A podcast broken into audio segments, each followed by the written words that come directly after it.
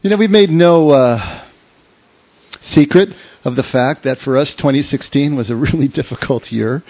And, you know, the funny thing was, though, as I was going back through my notes in preparation for this morning, I went all the way back to January 2nd, 2011. And you know what it said in the notes there, the first thing? 2010 has been a very difficult year. You know, it's kind of like, yeah, goodbye 2010. Don't let the door hit you or the good Lord split you. You know, something like that. It's just like, good riddance. But isn't that a good lesson? I cannot even remember what made 2010 so difficult. So maybe that's a lesson for 2016.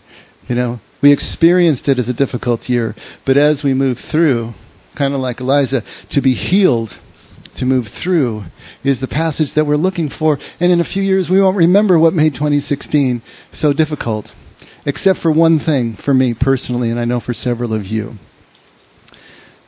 That on January 6th of 2016, our dear friend Lenny took his own life. And that kind of started off 2016 for us. But of course, I will never forget. And we just passed the first anniversary on Friday of Lenny's death. We passed his birthday on the 26th of December. So as you can imagine, Lenny's been on my mind a lot, you know. He's been on Sharon's mind, who is his girlfriend, and Kathy is here, his sister. You know, we've all been communicating and texting and kind of staying close through this couple of weeks because everything does come back up again. You know, I personally am never going to forget. It was a Wednesday night. It was raining. And everything that happened that night, you know, I was the one who told Sharon what happened. And we drove over to his place. And like I said, in the pouring rain, everything is kind of etched in memory. And it's not going to go away, but it is softened by time.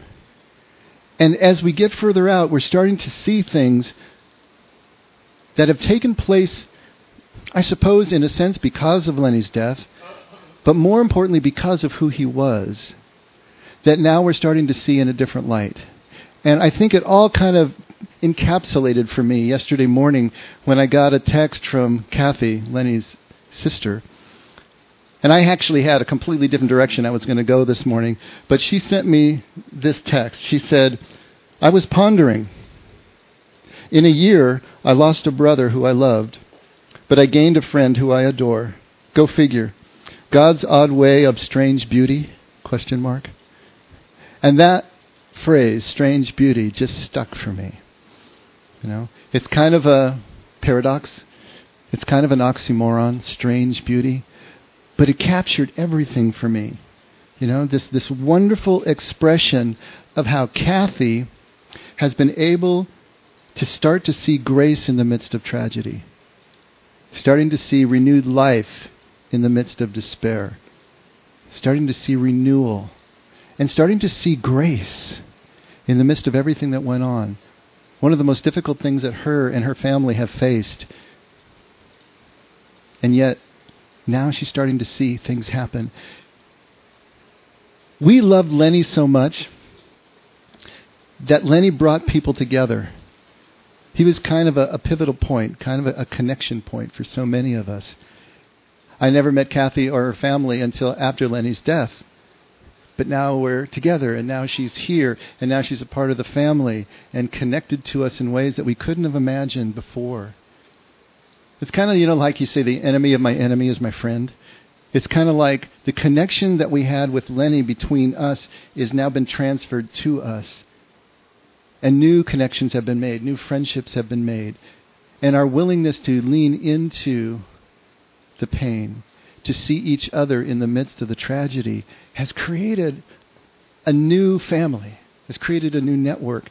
That's the grace. That's the strange beauty. The beauty where you would never have thought to look. The beauty that comes out of something that is so dark. And so this is kind of what I've been seeing in this last year. And kind of coming around to a head. You know, our love for Lenny, Lenny's love for us, has forged something brand new. And of course, especially at the time and probably right now, there's controversy. because the church has not always accepted that suicides are accepted by God.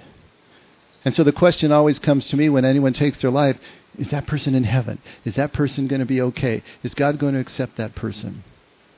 And we needed to go through that, all of that theological and all of that emotion at the time. And it keeps coming up. And of course, my position is, of course, God accepts them. God understands. People who take their lives because they want the hurting to stop, not because they don't want to keep on living. They just can't find the connection point. They can't find. And with Lenny, I watched him over years. I probably knew him 7 or 8 years. I watched him searching for God's love and growing. And it was just like, you know, at a certain point, he just ran out of runway, is the way I put it a year ago. And it's the way I still feel about it. Maybe if he had more time, he could have turned a corner. He could have gotten some place where he understood just how he was loved. And he could start to see himself the way God saw him, the way we saw him. Lenny was so full of love. He loved us. He loved those dogs. Any of you who know Lenny, he loved those dogs. They went everywhere with him. And he also loved God. You know, he just couldn't get on the other side of his personal pain. But Lenny chasing his connection with God, it's kind of like if you want to be with God, you are. And there's no question about it. God is always open. It's we who make the choice to take advantage of that openness, that forgiveness, that redemption, that grace. You know, that's what Lenny was all about. And so, I suppose the question becomes then, can God always make beautiful music out of whatever noise or clatter we make? You know? Can he turn it around? These things that we create in our lives, these mistakes that we make, these sins, I suppose, that we commit, can he turn that around? Can he make that good again? But see, I think the better question is, can we turn that around? Can we make that good again? Because the truth of the matter is, God's already made his decision. God's already chosen us. He's already said yes to us in every way that he possibly can. Are we going to say yes back to him? Are we going to press through, lean in, keep breathing through the difficult times in our lives so that we can get to the point where we see the reason in all of the apparent madness? We see the strange beauty where it looked like only tragedy exists. Can you do that? Can I do that? Or is there something else going on here? You know, it's so easy for us to imagine ourselves as fundamentally flawed. I think that's how Lenny saw himself, is something was fundamentally wrong with him. And it's so easy for all of us to do that, you know. Now, Lenny never got to the point that he could see his own beauty, his own strange beauty, you know. Can we do that? Can we start to see who we really are? Are we always going to see ourselves as this fundamentally flawed person? I hope we can start to see ourselves as strangely beautiful, even if the emphasis is on the strange. It's okay, you know, but there's something here. I wanted to read a little bit from Brendan Manning's book because he talks about this exact phenomenon, this missing the point of the good news that we all do.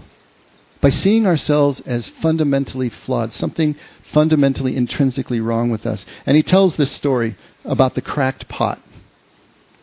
A water bearer in India had 2 large pots, each hung on opposite ends of a pole that he carried across his neck. One of the pots had a crack in it, while the other was perfect. The latter always delivered a full portion of water at the end of the long walk from the stream to the master's house. The cracked pot arrived only half full. Every day, for 2 full years, the water bearer delivered only 1.5 pots of water. The perfect pot was proud of its accomplishments because it fulfilled magnificently the purpose for which it had been made. But the poor cracked pot was ashamed of its imperfection, miserable that it was able to accomplish only half of what it had been made to do. After the 2nd year of what perceived to be a bitter failure, the unhappy pot spoke to the water bearer one day by the stream. "I'm ashamed of myself, and I want to apologize to you," the pot said. "Why?" asked the bearer. "What are you ashamed of?" I have been able for these past 2 years to deliver only half of my load, because this crack in my side causes water to leak out all the way back to your master's house. Because of my flaws, you have to do all this work, and you don't ever get full value from your efforts, the pot said. The water bearer felt sorry for the old cracked pot, and in his compassion he said, "As we return to the master's house, I want you to notice the beautiful flowers along the path." Indeed, as they went up the hill, the cracked pot took notice of the beautiful wildflowers on the side of the path, bright in the sun's glow, and the sight cheered him up a bit. But at the end of the trail, it still felt bad that it had leaked out half its load, and so again it apologized to the bearer for its failure. The bearer said to the pot, "Did you notice that there were flowers only on your side of the path, and not on the other pot's side? That is because I have always known about your flaw, and I have taken advantage of it. I planted flower seeds on your side of the path, and every day as we have walked back from the stream, you have watered them. For 2 years, I've been able to pick these beautiful flowers to decorate my master's table. Without you being just the way you are, he would not have had this beauty to grace his house." Okay, nice story. What's the usual interpretation of a story like that, do you think? We all have this flaw. But if we try really hard, if we're really good, if we allow, then God can even make use of our tragic flaws. Pressure. So we've taken a situation and we've just made it worse. We've taken a situation and we've moralized it. We've taken a situation and we've turned it into a legal standard.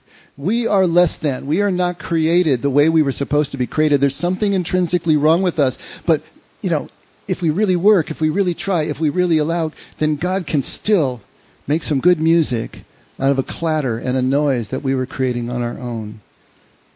This is the problem. This view that we are somehow intrinsically, innately, fundamentally flawed flies right in the face of the good news that Jesus is trying to get across to us. What really is the good news of Jesus? Endless diversity over absolute love. I want you to think about that for a second. What Jesus is saying with this good news is endless diversity. So many unique people. Everyone with their own individual cracks. Everyone with their own individual traits. And yet all loved exactly the same. Exactly equally. And so if we're all loved the same, right? How can we say that one is better than the other? How can we say one pot is better than the other? One person is better than the other? One mission, one ministry maybe is better than the other. We're all perfect in God's eyes exactly the way we are, or there is no good news. Can we get that? Can we understand? The good news is we are already perfectly and equally accepted and loved exactly the way we are. It's only we who pile on the comparisons. It's we who pile on the judgments, the distinctions. It's we who torture ourselves with all this kind of thinking because we can't see our own strange beauty that God sees. Often that everybody else sees, but we can't see it, and we stay in this place. To continue a bit with Brennan Manning, he says, "The cracked pot was sad because it compared itself to the perfect pot. Without the comparison, it would have been happy, content in the knowledge that it was exactly the way it was supposed to be. An obese woman is Mary until she compares herself to Naomi Campbell. A fledgling writer is at peace until he compares himself to William Faulkner. An adequate quarterback is satisfied until he compares himself to Joe Montana. I'm okay until I compare myself with Mother Teresa. Israel Schwartz was sad because he wasn't like Moses. One night an angel appeared to him and said, 'On Judgment Day, Yahweh will not ask you why you are not Moses. He will ask you why you are not his beloved Izzy.' From infancy, we are taught to compare ourselves to others in terms of intelligence, talent, charisma, physical appearance. Infants appear in television commercials. Beauty pageants are held for 6-year-olds. IQ tests are administered in 3rd grade. And Little League Mania rules many a home.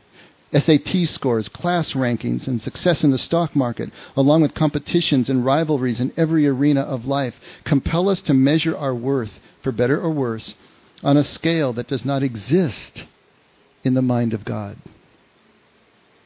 The slightest crack is unacceptable, inducing a deadening sense of inferiority. There was nothing wrong with Lenny, except in his own eyes. We knew that. Lenny didn't. Every single one of us is perfect in God's eyes. We know that. We say we know that.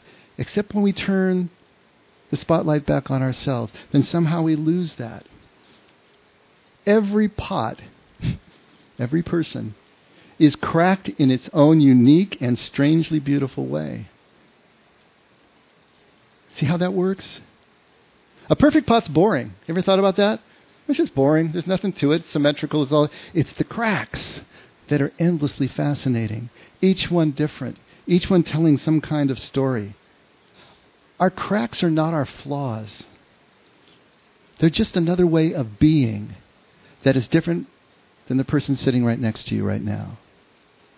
If we can start to get that, if we can start to see ourselves as endlessly different but equally purposeful, equally beautiful, equally meaningful, then we're going to start to get where Jesus is trying to move us in the direction of this good news. Jesus is interesting because he never tells things directly. We've talked about this before. He's the consummate Eastern teacher, trying to get us to take these quantum leaps into new ways of thinking. So when direct questions are answered, he never answers them directly, tells a story, asks another question. And these things that we want so badly to know and have clarity on, Jesus leads us there by this circuitous route. He takes us on a journey, but he never really just tells us, because these things can't be told. They have to be experienced. But in this very short story about Martha and Mary, he's trying to get a point across. And again, we miss the point. Take a look at Luke 10, verse 38. It's going to be up on the screens, I imagine, and it's in your inserts there. Now, as they were traveling along, Jesus entered a village, and a woman named Martha welcomed him into her home. She had a sister called Mary who was seated at the Lord's feet, listening to his word. But Martha was distracted with all their preparation, and she came up to him and said, "Lord, do you not care that my sister has left me to do all the serving alone? Then tell her to help me." But the Lord answered her and said, "Martha, Martha, you're worried and bothered about so many things, but only one thing is necessary. For Mary has chosen the good part, which shall not be taken away from her." So here we have a story. What's the usual interpretation of this story? Martha got slapped down. Mary's doing better. Mary over Martha, right? Prayerfulness over busyness. Contemplative life, perhaps, over the active life. Here's the value judgments we make. And since this story immediately follows the Good Samaritan story, it kind of bolsters that interpretation. What have we done? Pressure. We've done it again to ourselves. We've taken a beautiful story here that's trying to get something really fundamentally deep across, and we've moralized it. We've legalized it. We've put standards of judgment on the place. Jesus isn't trying to tell us that Mary is better than Martha. He's not trying to tell us that at all. And if you really dig deep a little bit into the between the lines part of the story, Mary and Martha and Lazarus were probably his best friends outside of the 3 and the 12 that traveled with him. We see him going back there multiple times. It was a home away from home. It was a point where he could stop through all of these travels and the exhaustion that he faced in his ministry, and he could land there among safe friends. Eventually, Lazarus is the one that he raises from the dead. But on this particular stop, he's just stopping. It wasn't the first time. I know it reads like it is, but this was an ongoing thing. He had an ongoing relationship with these people. He knew them really well. And understanding Eastern hospitality traditions and obligations, you wouldn't ever have someone come into your house without just, killing the fatted calf and putting on all of the dog and pony show and all of the food. And so we have two different ways of being. We have Mary and we have Martha. Mary's crack, quote unquote, Mary's individual way of being, maybe was a bit of a dreamer. Maybe she was the one who was always looking at clouds and always kind of maybe a bit irresponsible, not traditional, maybe a little bit lazy. I don't know. We're just kind of speculating here.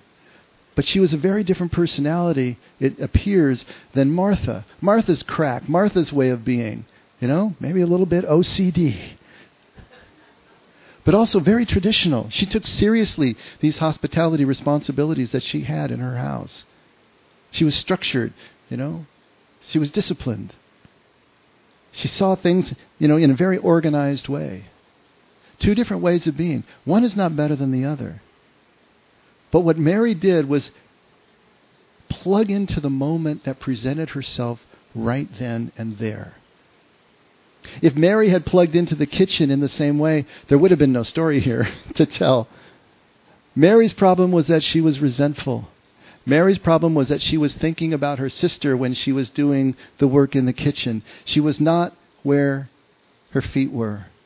She wasn't plugged in and present. She wasn't joyful at her ability to create a meal that was going to feed her master and feed everyone else in the house. She was over here someplace, and Mary was right here. It's a momentary thing. This is not a value judgment on two different ways of living life. This is not a value judgment on two different people.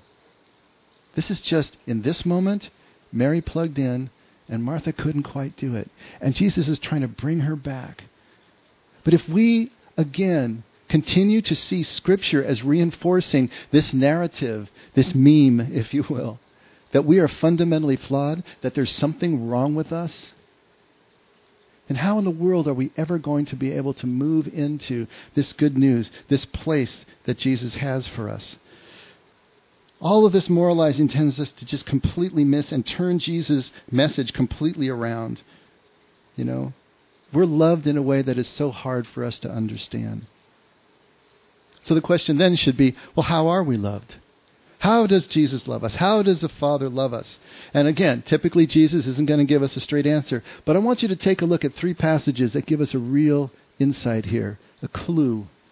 First at John 13, verse 34. This is the Last Supper. Jesus is just getting ready to leave the supper to start his journey into his passion on Thursday night. And he says, "A new commandment I give to you, that you love one another, even as I have loved you, that you also love one another. By this all men will know that you are my disciples, if you have love for one another." What kind of love defines his disciples? What kind of love defines his followers? First of all, it's love and not a belief system, not signing pledge allegiance to the theology. It's this love. Love each other as I have loved you. So, we are to love as Jesus loves us. How does Jesus love us? To look at Mark 12:31. Love your neighbor as yourself. Jesus loves us as he loves himself. How's that? John 10:30. I and the Father are one. We're to love everyone as Jesus loves us. How does Jesus love us? As he loves himself. How does he love himself? As one with the Father, as one with everything that is, as one with ultimate reality, as one with the creator of everything that we see around us. And so what he's trying to tell us is that we are loved as if we are one with the Father, one with everything that is, because we are. We just don't see it. That's our strange beauty. The beauty in us that comes from a direction that we don't expect. That we are one with this Father. We are one with Jesus. We are loved as if that's true, but we don't live as if that's true. And that's our problem. That's where we're trying to go. If we could only see what is really going on here. What Lenny is reminding me at the turn of this year, at the anniversary of his death, every time that I get down on myself, every time is when I start playing the comparison game, in whatever way that it happens to be, when I start to feel hopelessly cracked,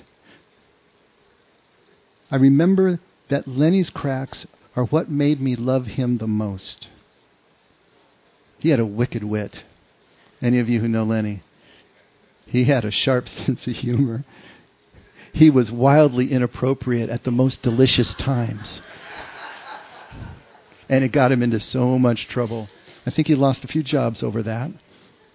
But you just never knew what was going to come out of the man. You know, it was so great. Every time he opened his mouth, you're kind of waiting, you know, for what was going to come. And more often than not, he just had us rolling in our seats on the ground. You know, he loved those dogs in a way that was weird. He loved them more than people. He loved them like people. We had so many, debates about whether, dogs could really love, and my dogs do, He took them everywhere he possibly could, and they'd run free, and we'd have a great old time with them. He had this curiosity. He had this insatiable desire to know what was really going on. These were his individual way of being. This was his fascinating crack system in the side of his pot. There was nothing wrong with him. There's nothing wrong with that. And Lenny, because I remember him, and I remember my relationship with him, and I remember what made me laugh and made me love him so much, he's turning it back on me and saying, can I give myself the same break? Can I give myself the same grace? Can I stop for a second with all the comparisons and all of the put-downs and all of the stuff that makes me feel less than and steals away the good news that Jesus is constantly trying to bring back to me? Whatever this strange beauty is that I miss in myself, Lenny is still with me. Lenny is still reminding me that it's all strangely beautiful.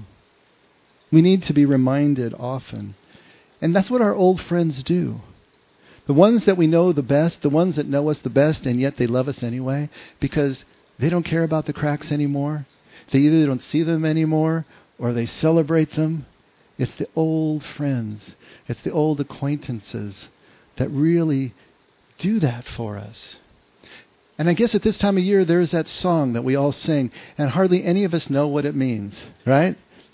Should old acquaintance be forgot? What the heck does that mean? I remember Billy Crystal asking that in When Harry Met Sally. All my life, I don't know what this song means. Why do we sing this song? Well, I have for you a little article that I want to read to close with, because I think this might bring the whole thing full circle for us. Peggy Noonan wrote this. Days of Auld Lang What? You know exactly when you'll hear it, and you'll probably not hear it again for a year. The big clock will hit 11:59:50. The countdown will begin 10, 9, 8, 7, 6, 5, 4. And the sounds will rise, the party horns, the fireworks, and shouts of Happy New Year. And then they'll play that song. Should old acquaintance be forgot and never brought to mind? Should old acquaintance be forgot in days of auld lang syne? It's a poem in the Scots dialect set to a Scots folk tune. And an unscientific survey says that a lot of us don't think much about the words or even know them. Auld lang syne. The phrase can be translated as old long since or long, long ago. But I like old times past. And for me, if you really translate that, it's everything we've been through together. Auld lang syne.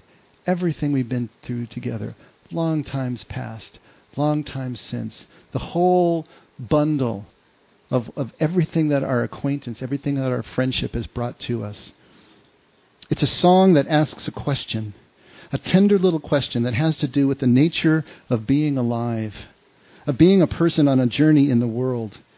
It not only asks, it also gives an answer. It was written or written down by Robert Burns, lyric poet and bard of Scotland. In 1788, he sent a copy of the poem to the Scots Musical Museum with the words, "The following song, an old song of the olden times, has never been in print." Burns was interested in the culture of Scotland and collected old folk tales and poems. He said he got this one from an old man, no one knows who, and he wrote it down. And being a writer, he revised and compressed. He found the phrase "Auld Lang Syne" exceedingly expressive and thought whoever first wrote the poem was heaven-inspired. The song spread throughout Scotland, where it was sung to mark the end of the old year, and then to the English-speaking world, where it's sung to mark the new. The question it asks is clear. Should those we knew and loved be forgotten and never thought of? Should old times past be forgotten? No, says the song, they shouldn't be. We'll remember those times and those people. We'll toast them now and always. We'll keep them close. We'll take a cup of kindness yet. The phrase "old acquaintance" is important, says a friend of mine. It's not only your close friends and people you love, it's people you knew even casually. And you think of them and it brings tears to your eyes. For him, acquaintance includes your heroes, my heroes, the Winston Churchills of life, the ones you admire. They're old acquaintances too. But the interesting, more serious message in the song is that the past is important. We mustn't forget it. The old has something for us. So does the present, as the last stanza makes clear. The song is not only about those who were in your life, but those who are in your life. And there's a hand, my trusty friend, and give a hand of thine.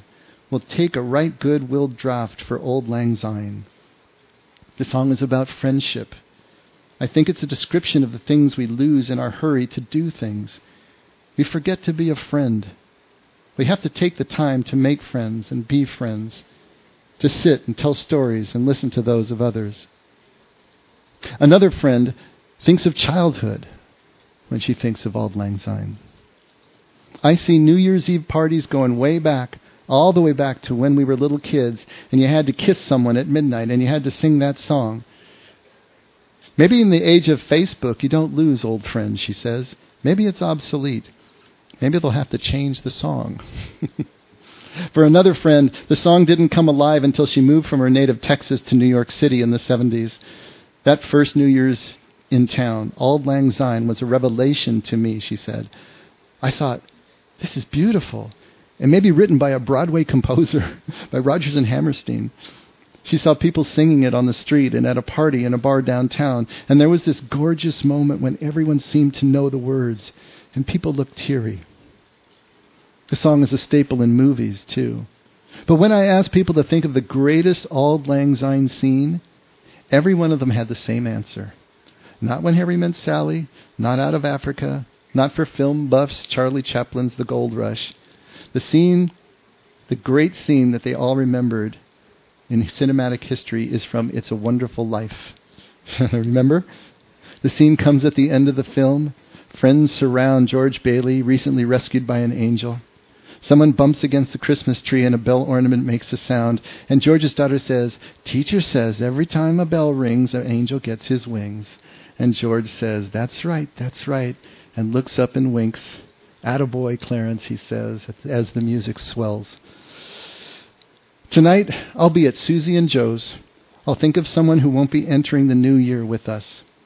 And I'll take a cup of kindness yet for them, for all the old acquaintances in my life, and for the readers for 10 years now of this column. We mark an anniversary. Thank you for being in my life, and Happy New Year. And now the song. You probably never heard all the verses. Should old acquaintance be forgot and never brought to mind? Should old acquaintance be forgot and Auld Lang Syne? For Auld Lang Syne, my dear, for all of those moments that we've been through together, we'll take a cup of kindness yet for Auld Lang Syne. We too have run about the slopes and picked the daisies fine, but we've wandered many a weary foot since Auld Lang Syne. We too have paddled in the stream from morning sun till dine, but seas between us broad have roared since Auld Lang Syne. And there's a hand, my trusty friend, and give us a hand of thine. will take a good willy draft for Auld Lang Syne. For Auld Lang Syne, my dear, for Auld Lang Syne, we'll take a cup of kindness yet for Auld Lang Syne. I want to thank Lenny and all of you for being my old acquaintance. That reminds me, because you show up, because we have relationship, because of the love that I know that you have for me and for each other, that there is a strange beauty here, that I'm intrinsically okay. Allow me to do the same for you. Allow each other to do the same for you. Let's find the strange beauty that eludes so many of us and takes us into despair. And remember, it's all here. It's all right now. Jesus is doing everything that he can to show us. Father has already chosen us. All we have to do is choose back and let our old acquaintances remind us and show us who we really are in the love that we see for ourselves in their eyes. Let's pray.